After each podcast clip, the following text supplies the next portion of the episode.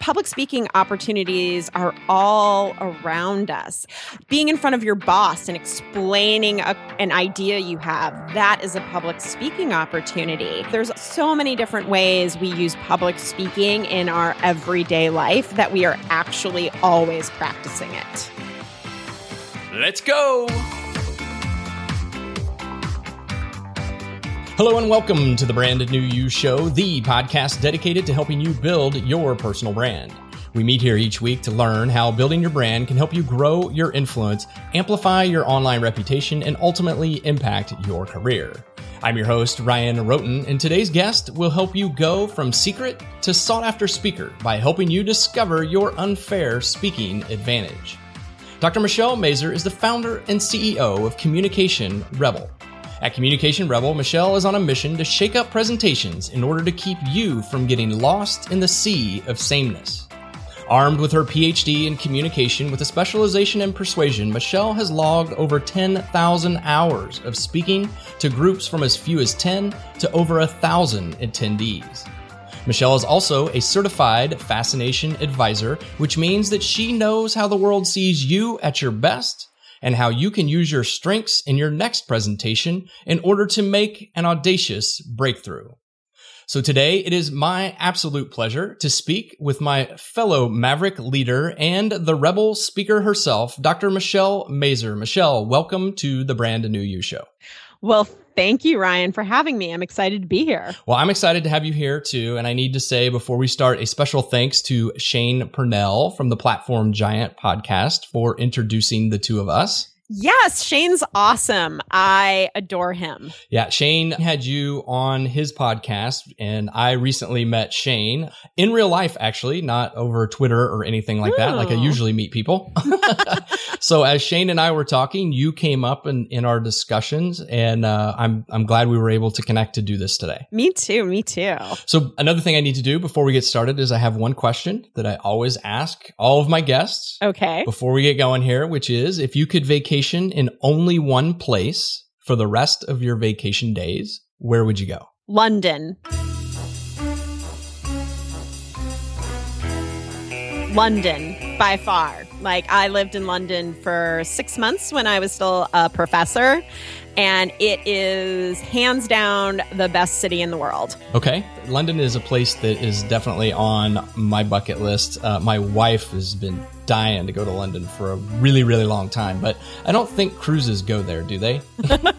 no, you would have to like just make the trek there and but it's a it's a fantastic place because you can have so many different experiences. I mean, I lived in London and like oh my gosh, I think I've probably been to London about 8 or 9 times outside of when I lived there, and every time I go I have a completely different experience. So, mm. I love that city and if I could only vacation one place, I would totally vacation in London. Okay, London it is. So, while while you're in London, mm-hmm. which would you rather watch? A soccer match or the movie Say Anything? Oh man, that's kind of a hard question. oh wow. Like I love the movie Say Anything and John Cusack and Peter Gabriel in Your Eyes. Mm-hmm. But there's something about being at a soccer match that's kind of cool. So I'd, I'd go for the experience of being at the football match, I think.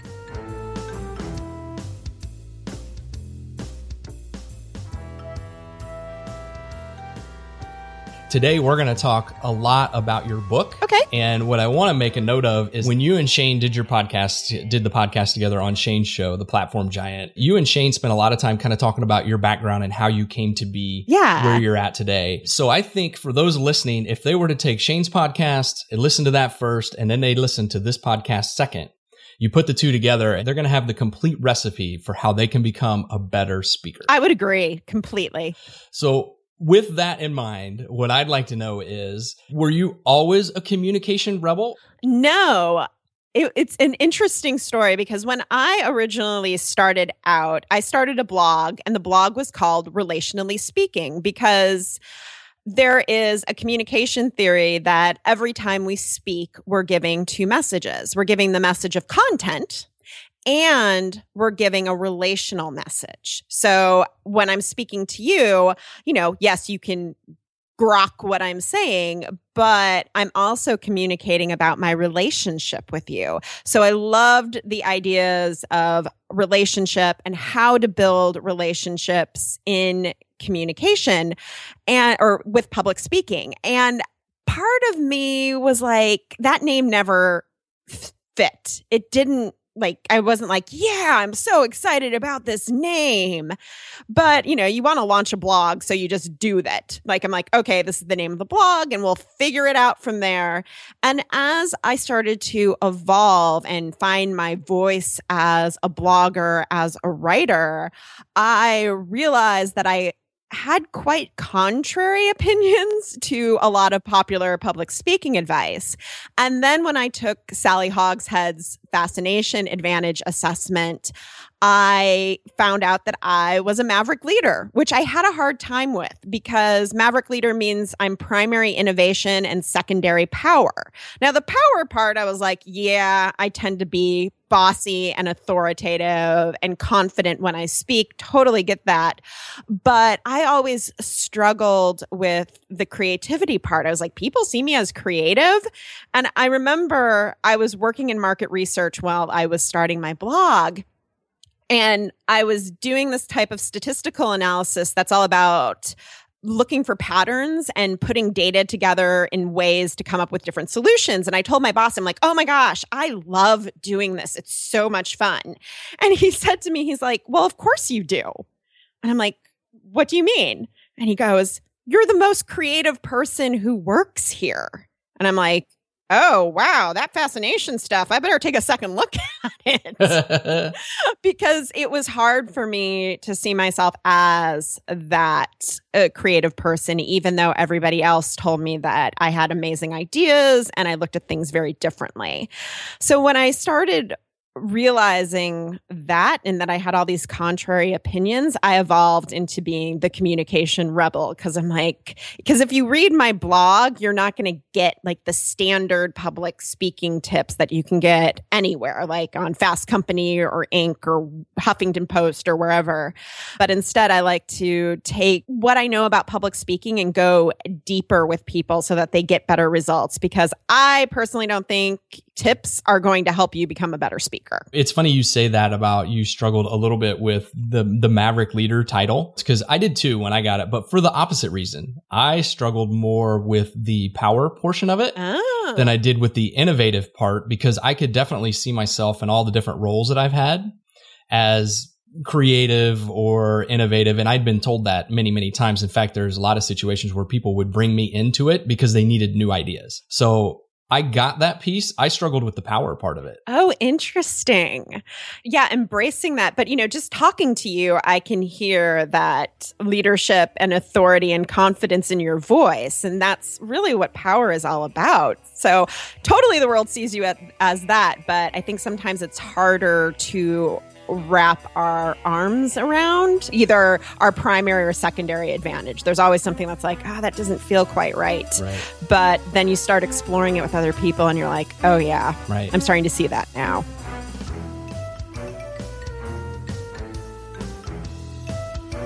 Another thing that doesn't feel quite right to many, many people is public speaking. You wrote mm-hmm. a book called Speak Up for Your Business Presentation Secrets for Entrepreneurs Ready to Tell, Sell, and Compel.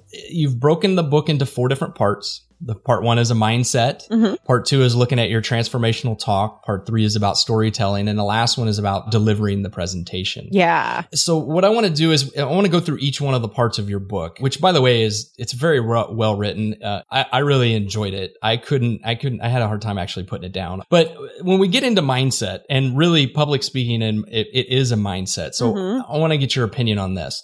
As we both know, everybody looks at public. I mean, it's even been voted like the thing that people fear the most, inclu- uh, including it's like death is like second. Yeah. But let's set the stage for people listening because most people, when they think of public speaking, they're immediately thinking, well, you're on a stage, you got lights shining on you and there's audience of thousands in front of you. Mhm. But isn't public speaking also when you're sitting in a conference room with your boss or your boss's boss and you're given a PowerPoint presentation on the numbers or the facts within your business? Or if you're in front of your colleagues and you're teaching them or training them on something that's new and innovative, or maybe, you know, you're rolling out a new process. Those are all also forms of public speaking, correct? Absolutely. And I think that's the thing people get hung up on is that they think, all right, I'm going to write a talk and I have to give it on a stage. But really, public speaking is something we're always doing. This podcast interview is a public speaking opportunity. Doing a webinar is a public speaking opportunity. Yeah, being in front of your boss and explaining a, an idea you have, that is a public speaking opportunity. So, I mean, public speaking opportunities are all around us. I think what we get less confident at is when we are on that stage. Like that, I think intimidates people more than, oh, I'm doing this podcast interview. Like I didn't get nervous before this podcast interview, You didn't? but no, I didn't. I did. I went for a walk. that was very smart of you to do. It's a great way to handle your nerves. But, you know, because I enjoy connecting like this. So, yeah. So, there's so many different ways we use public speaking in our everyday life that we are actually always practicing it. Yeah, I think that's that's one of the things that people need to keep in mind is that they do public speaking every day, like you just said, and all you're doing in a different is in a different setting is you're just maybe talking to more people. That's all. Mm-hmm. And I know something that helped me too is somebody told me one time, don't look at it as speaking, look at it as you're training people. Ah, And that really kind of helps me to, you know, step back and say, okay, I'm not speaking to anyone. I'm helping people understand the message that I'm trying to convey in a training format. Do you think that's a, also a good way for people to work at it? Look at it. I know it. I know it works for me. I just don't know yeah. in your experience if that works for others too. Well, and I also look at it like you're connecting with people. Like you have information that they want and need. It solves some type of problem in their life, and you are just connecting with them. And, you know, you can screw up and they'll forgive you.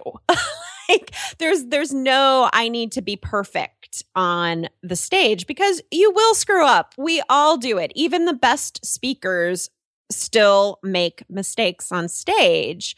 But the audience, if you have great content, the audience needs that from you. So I think, you know, thinking about it as training is a good way also, but then it makes me kind of be like, but training and speaking are very different animals. Because I know that as well. Because I, you know, I'll help people like build workshops or, you know, training events or whatever. And it is a very different type of animal. But I think the way that you want to connect with people within training and speaking is the same.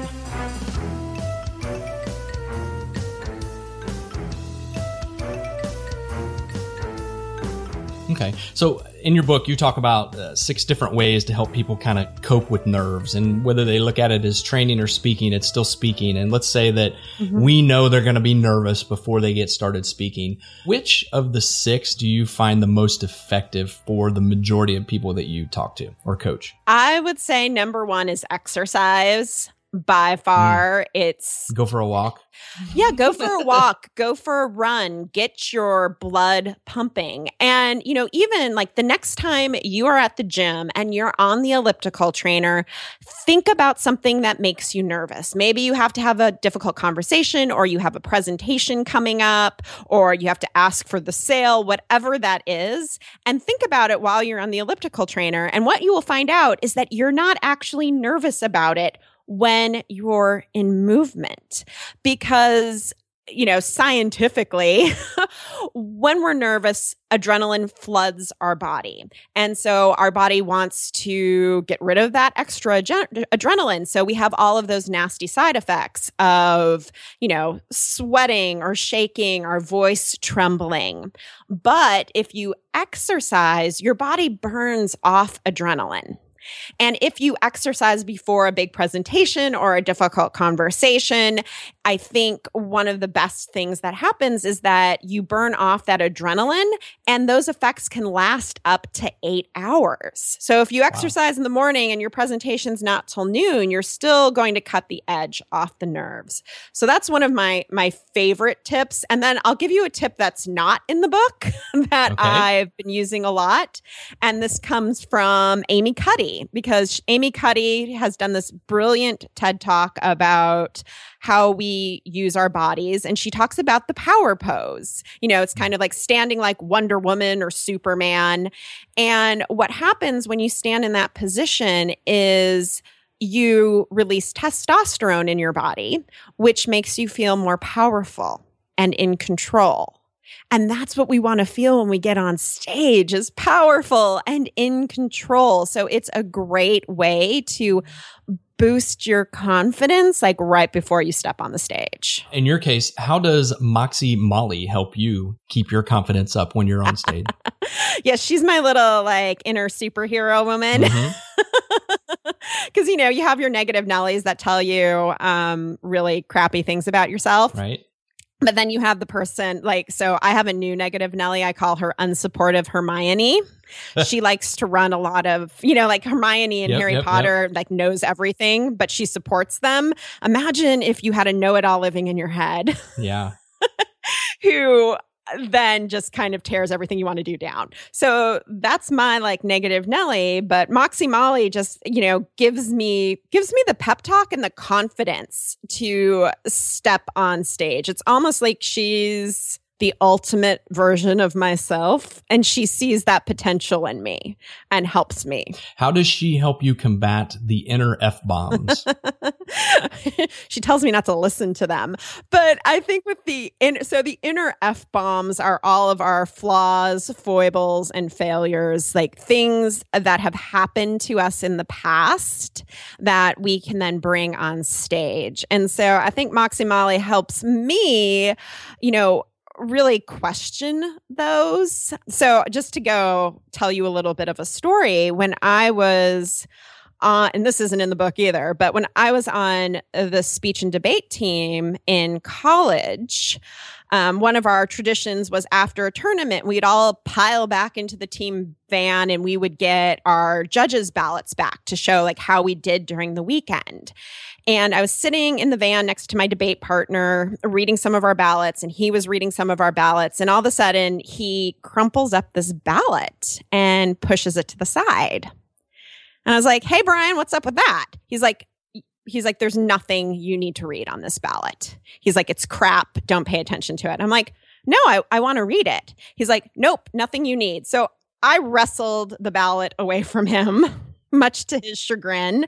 And I smoothed it out and I started reading it, and it said brilliant things about my debate partner, how he made great arguments and he was so confident and powerful. And then next to my name, it had a word that started with a B and rhymes with witch. yeah. And so, and I realized like that was something that I carried with me because I didn't see myself that way. Like in, in my head, I was like making these arguments and supporting my debate partner. And, you know, you're supposed to tear down the other person's side of things. So how could I possibly be this B word? And, you know, having to remind myself of that, like, I mean, for a while, it caused me to tamp down like how I was showing up in the world and I wasn't speaking my mind. And so, little Moxie Molly, she reminds me that it is okay for me to have an opinion and it is okay for other people to think that I am too much.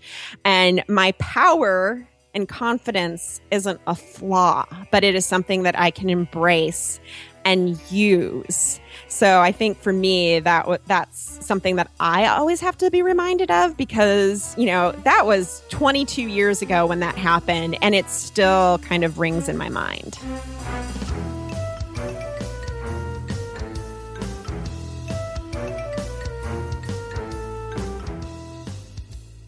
I'm glad you said that. You brought that up because there is a quote in your book that I absolutely love. And when I read it, I was like, wow, you know, just just a sentence that makes that made me stop and go, huh, that's exactly what this book is about. And, and the quote is, stop viewing what makes you unique as a flaw. Mm. And and I think so many times we look at it's so easy for us frankly to look at our flaws and see them as flaws instead of looking at them as something unique that makes us different than everybody else. And as you know, different is better than better. Yes. And and I just I, I love that quote and stop viewing what makes you unique as a flaw. That is awesome. I love that too because you know, I see that so often that we try to dampen down what makes us really unique because, oh, you know, I have to do it this way because everybody does it that way. Well, who says? Like, if this is how you feel the most comfortable, if this is how you're showing up as your at your best, then do it. like that doesn't make you a bad person. It doesn't make you flawed, but it's really about using what makes you different as a way of standing out. And that's one of the things I'm a big believer in. Cause like for me, like one of my, like I'll talk, I always talk about like what makes you go on a rant. And for me, I'm a big ranter. I don't know if it's a skill of a maverick leader, but I know if something is like ticking me off and I can talk about it, the right people are going to be attracted to that message kind of kind of like the uh, three massive ways to dot dot dot from your podcast this past week.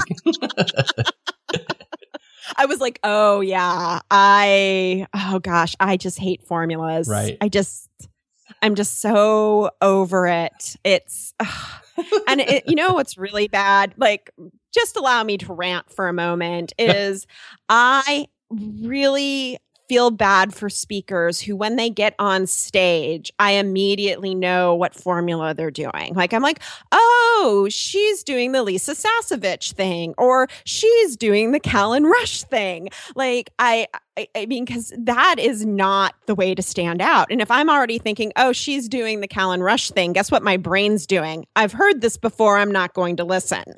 And and for me, I never want the speakers that I work with to go on stage and be like, "Oh, it's clear she worked with Michelle Mazur." Like, no, no, no, no, no, no. Yeah, you you you know you want them to get past all the inner f bombs and fix the mindset stuff so that we can get to the point where we move into the second part of your book, which is coming up with your transformational talk. Yeah. I now have morphed that into talking about it as your signature talk because I love the idea of, of signature because it's, um, because if you think about your signature, it's unique to you. And so that talk, even though you're transforming the audience, which I'm still a huge believer about, you're doing it in a way that's unique to you. And I just love that. Well, I mean, let's talk about that. How does someone decide or how do they get to the point where they understand or know what their signature talk will be? What are the things that they need to do to vet that out with themselves? Oh, that's a great question. Um, I think it goes back to uh, the rant thing because um, if you're looking for what your signature talk should be, I always say that there are two types of people in the world. There are the ranters and there are the ravers. And what makes you go on a rant can be a sign of where your signature talk is. And also like what makes you go on a rave? Like it, what is something that you just love love love to talk about? Like you totally geek out on and you could spend your whole life talking about it and never get sick of it. Because that's also a sign. And I believe it's, you know, so you have your rants and your raves, but then you also have to look at, hey, so this is what's making me rant and this is what's making me rave.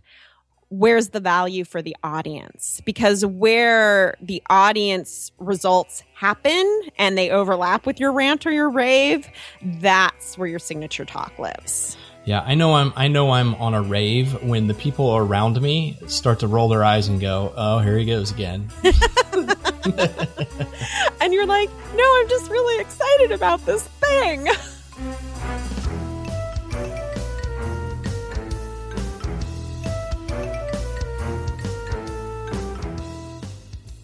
So when you talk about adding value to the audience, how do you know? How do you know what the audience wants? How do you uncover or discover their pain points? Yeah, I think, you know, this is where I put my research hat on. And I think a lot of it is, uh, some of it is intuition, but some of it is getting into their head. And it means taking off your hat as an expert for a moment. And the first thing I always do is I like to ground my clients in, you know, who are these people? Like, how old are they? Did they grow up listening to Prince or did they grow up listening to Justin Bieber? like, big difference, right? Like, and just really understanding their psychographics and demographics. And then you can move in and start thinking about it at a very basic level. It's like, all right, so on a day to day, what kind of challenges are they facing that's related to your message? And it's a little bit like doing ideal client work. It's kind of like your ideal audience. And if you've booked a speaking gig, what's amazing is that you have the resource, the person who booked you to help you discern some of this. But you can do research. You can listen. You can get on Twitter and see how people are talking about your topic. You can go on Facebook and see how they're talking about your topic. You can stalk I mean that in a good way, mm-hmm. like different people who are going to be in the audience and look at what they're saying and how they're communicating and where they might be getting stuck. And then coming up with like, okay, so this is really a crisp picture of like what my audience is saying and doing and feeling before about my topic beforehand. And then I always get into this what do they believe about your message? Because let's say you speak on social media. Now, there's going to be some people in your audience who think social media is a complete waste of time. And let's say that's your whole entire audience. Like they want you to come in and persuade people that social media is really good for their, co- their company and they should be doing more on social media. Well, you're going to frame that talk completely differently than if the people in the audience believe like, oh, I love social media. I just want to learn how to use it more effectively. So really understanding like what do they believe about your message and how you can meet them there. And then when when you know that that's how you can get to the transformation. Like it's like, all right, so based on what I know, what is the first thing that needs to happen? And that's the transformation that you provide. When you're going through your transformation or, or signature talk, mm-hmm. how do you incorporate into it your big idea for the presentation? Oh, it's all over the place. But so the big idea is a really, it, it, serves multiple purposes. So the big idea is what you want to be known for as a speaker. It helps position you in the marketplace so that you can better pitch yourself.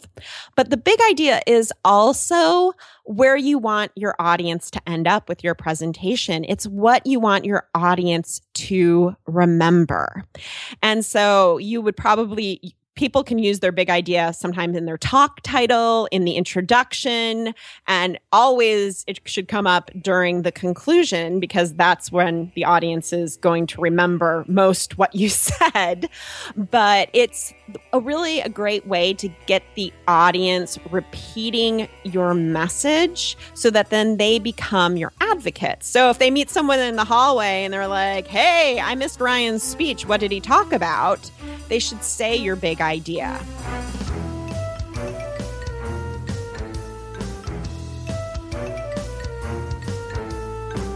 So when you're looking at putting together your speech and your whether it's you know your signature talk, your transformational talk, the best way to get started is to turn on your laptop, open it up, and pull up PowerPoint, right? Nope. no. What do you mean? That's that's how we do presentations, right? We we just build it all in PowerPoint. Oh, I know. Like, right? Yeah. No, totally. Just build it all in PowerPoint. no, I think I think the best way to start a presentation is, you know, when I work with clients, I do a whole session around presentation strategy where we do the deep dive into the audience research, we figure out what their opportunity is in the presentation, and then we develop that big idea because that big idea informs what goes into your presentation and what doesn't go in your presentation. Mm. Like it really helps you make sure you're not overwhelming your audience. So if you don't do that pre work beforehand and you just sit down and you're like, all right, I'm going to start writing my intro right now, you're not going to know like what the audience should be getting out of this. It's like, I'm going to put on my expert hat and tell you what I think you need to know, whether or not you need to know it. What is, what in your opinion, as you look, so we're, we're developing a strategy for the presentation that's going to incorporate our big idea. Mm-hmm. What is more important in your opinion, the organization of the presentation or the transitions between topics? Both. ding ding ding. C. Answer c. I know. It's like i think both of them are really important because you have to make sure the audience is tracking with you every step of the way. And especially with us innovation people like our brains like just go from one idea to another and sometimes people can't keep up with us. And if you're a speaker who has primary or secondary innovation, that structure gives you a way to make sure your audience keeps tracking with you. So it's like you're not talking about one thing and then you change topics to another and the audience is like how the heck did we get here? That's where the transition points come yeah. in. But it's the structure that underlies a presentation make sure that the audience audience is following along with you. And I feel like so many speakers, that's where they struggle because they have all these great ideas, but how do you give it structure and form? Uh, I'm hoping everybody's keeping up with us right now.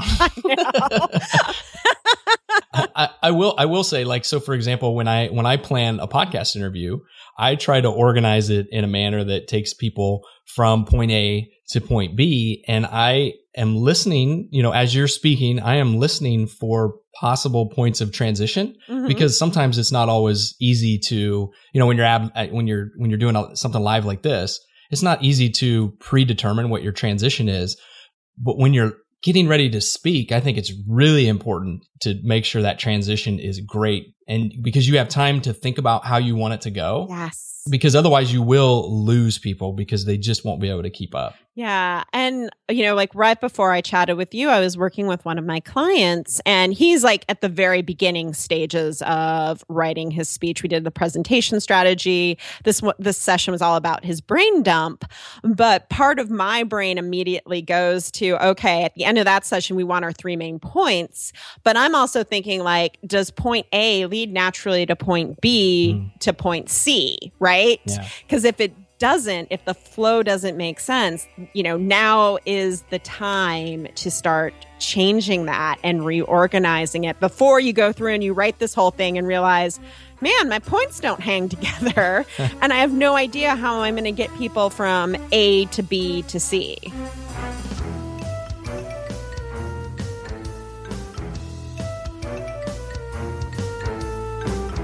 Speaking of transitions, in part three of your book, you talk about storytelling. Mm-hmm. How important is it to incorporate storytelling into the tr- your signature talk with the big idea and then the organizational structure? I mean, A, how important is it? And B, how challenging can that be for some people?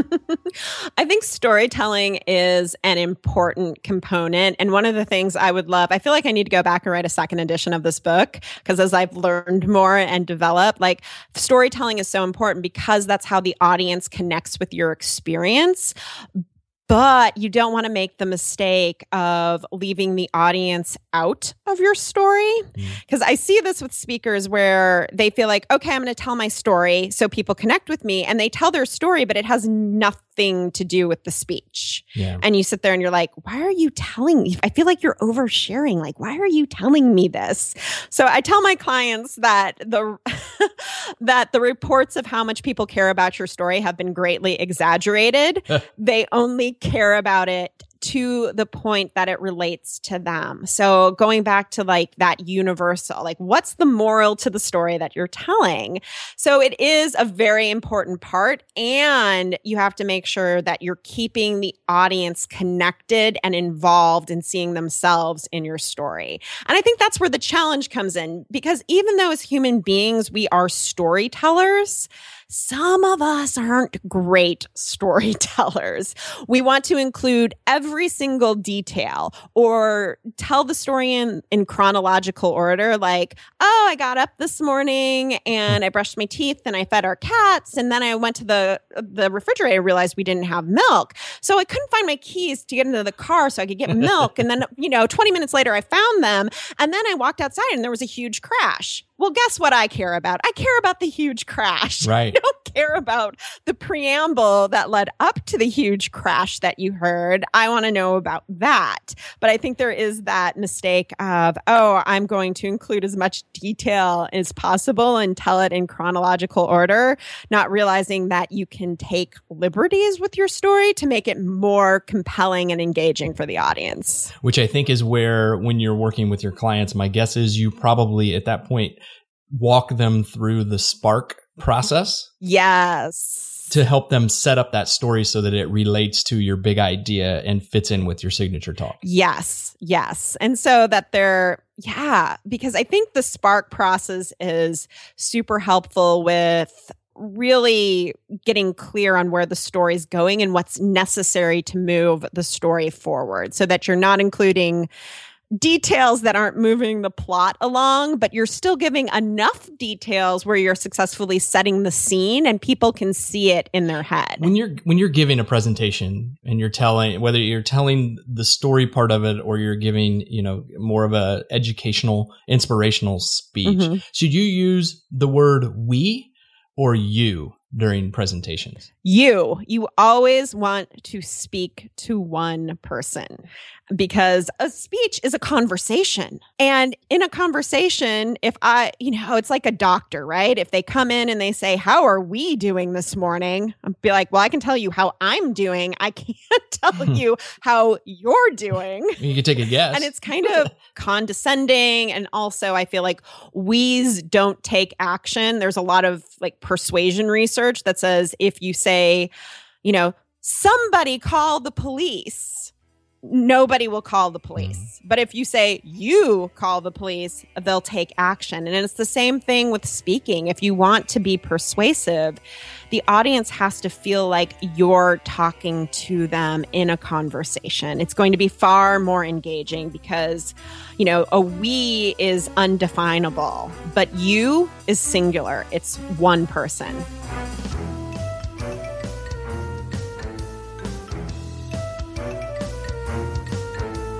What we're really talking about now is as you're speaking to one person is we've moved into kind of part four of your book which is actually delivering the presentation. So i'm wondering as as we get into this portion of the book where now we're going to get up on stage we're going to take those two or three steps we're going to get up on stage. Before then we need to probably prepare a little bit bef- before we do take those three or four steps. So is it go- is it a good idea for people just to memorize their speech? No. I am not an advocate of memorization. I really believe that speeches should be internalized. Like, you know, the structure. So when I think of a speech, I always think of it in buckets, right? So the first bucket is my first main point, and it has the stories or the research that I'm going to use. It's going to have my audience action or takeaway and I'll rehearse it as a bucket. And when I do that, I'm not as concerned with the precise wording because, oh my gosh, precise wording can really trip people up. And yes, you want certain turns of phrase because that makes your message pop and it makes it memorable. But at the same time, you don't want to sound like a robot. Like, hello, I am reading this to you today. Isn't this interesting? because when you're busy trying to remember instead of connecting, you're just so disconnected from the audience. So, yeah, no memorization. Try to internalize it. okay we're not going to memorize it but how, how can children's stories help us with our speaking Ooh, this is something that I use with my clients with delivery is that children's stories for me when working on delivery loosen people up. Like I was working with an executive once and I made him read like Run Dog Run. out loud in front of a room.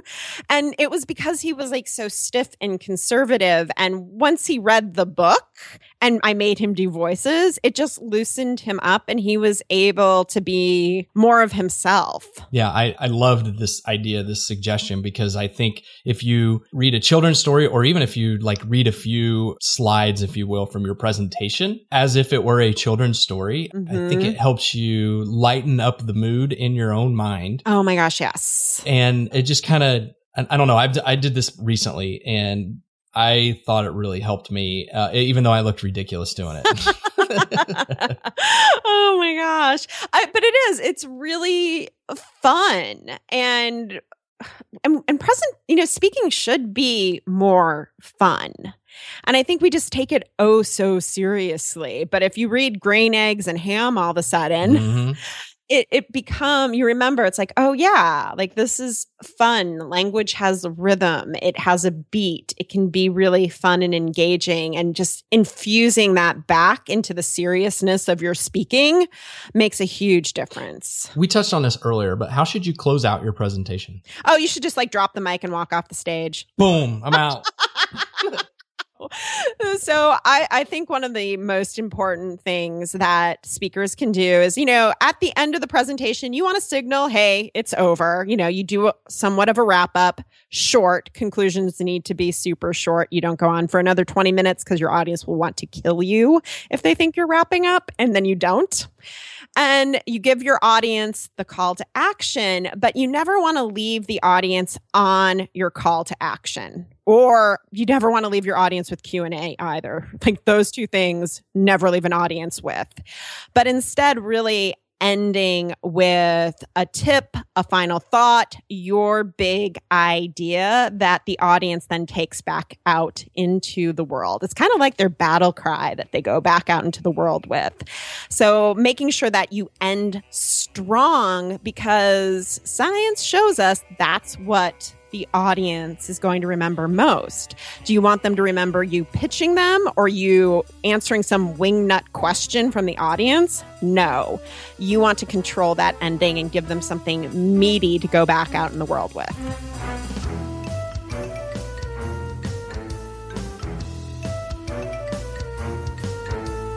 We're going to start to wrap up here with something meaty as people are listening to this. And I would like for you to tell us a little bit about the Rebel Speaker podcast. Sure. So, the Rebel Speaker podcast is for entrepreneurs and speakers, and it is short. Every episode is, you know, 10 minutes or less. And what it does is it focuses on an actionable tip that you can take back and use in your speaking right away. So I've talked about things like, you know, how to make money in speaking. What are your paths to revenue? Because that's the other thing I think with entrepreneurs and speakers is they go like, I want to be a speaker and they have no plan for how they're going to get paid ever. so it's like, how do you want to get paid for that? Or, uh, you know, we talk about like your unfair speaking advantage. Like, how do you discover what makes you stand out? And I did like a series of four podcasts all about how to uncover your positioning in the marketplace and where you can use that positioning to make you stand out and make it easier to book gigs. So it's a great if I do say so myself, it's a great podcast, and it's I, super I, short. I, I agree with you. I you know you have a good combination of rants and raves, and um, you know it is it's bite sized chunks of information that you give, and it's uh, you know I I really enjoy listening to it. Uh, and for those who don't yet, but soon will. When does it release? Um, a new episode comes out every single Thursday. Every Thursday. Oh, so you and I. So when they're done listening to this podcast, or listening to your podcast, they can listen to mine or yours because we both come out on Thursday. Yes, exactly. How about that? Okay, la- last couple questions. What is the Rebel Speaker Boot Camp? Oh, the Rebel Speaker Boot Camp is my signature group program where it's a six week experience where we write your signature talk that is aligned with a path to revenue and that positions you in the marketplace. Because I am one of those people that believes that if you want to be a successful speaker, you have to have your talk nailed down so that you can better market and sell it. Because that's what you do. Your speech is just another product in your business. So let's build that together because writing a speech is hard.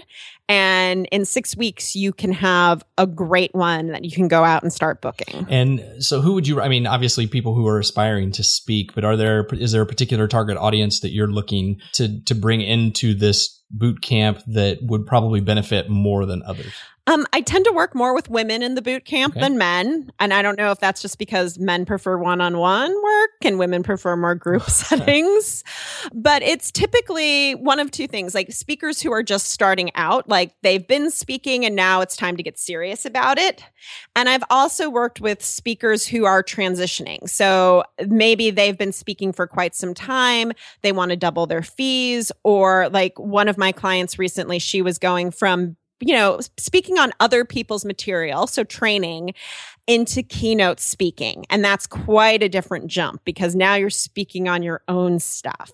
And how do you structure that? And how do you do that? So those are the two best types. So, like people who want to be speakers and now are getting serious, or they're transitioning into like doubling their fees or to keynote speaking, or, you know, they just need a new signature talk because everyone's heard their old one. so, well, Michelle, I know personally I could talk to you for another six weeks on this topic. But unfortunately, all good things must come to an end. So for those who are listening and interested and uh, would like to learn more about you or the Rebel Speaker Boot Camp, what are the best ways for them to get in touch with you? Yes, the best ways, um, you can come to my website, and that's drmichellemazur.com. And I do have that great free gift of your unfair speaking advantage that everyone can get and start figuring out how what makes them stand out. And if you want to find out about the boot camp, you can go to drmichellemazur.com forward slash boot camp. And the next round is starting pretty soon, like about a month away. Awesome. Any final thoughts, tips, words of wisdom you want to pass on to any any potential budding speakers who are listening today? I think I'm going to give the final words that I always say on my podcast, which is your most rebellious act is becoming more of who you are. I love that. Michelle, thank you very much for your time. I greatly appreciate it. And I know everybody listening today is going to be able to take something away that is going to make them just a little bit better at speaking. Awesome. Well, thank you so much for having me. It's been a pleasure.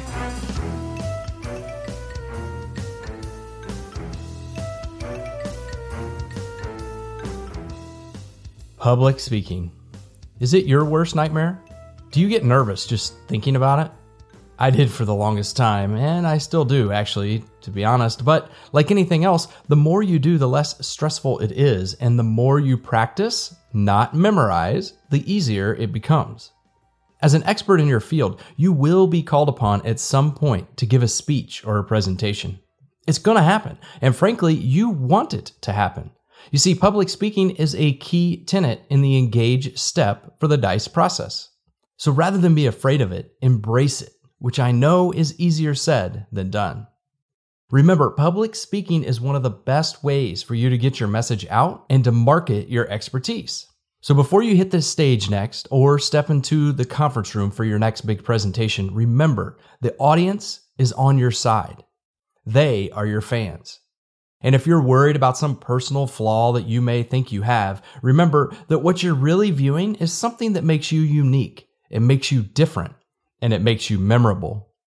Thank you, Michelle, for your time with us today and for your advice and suggestions to help us become better speakers.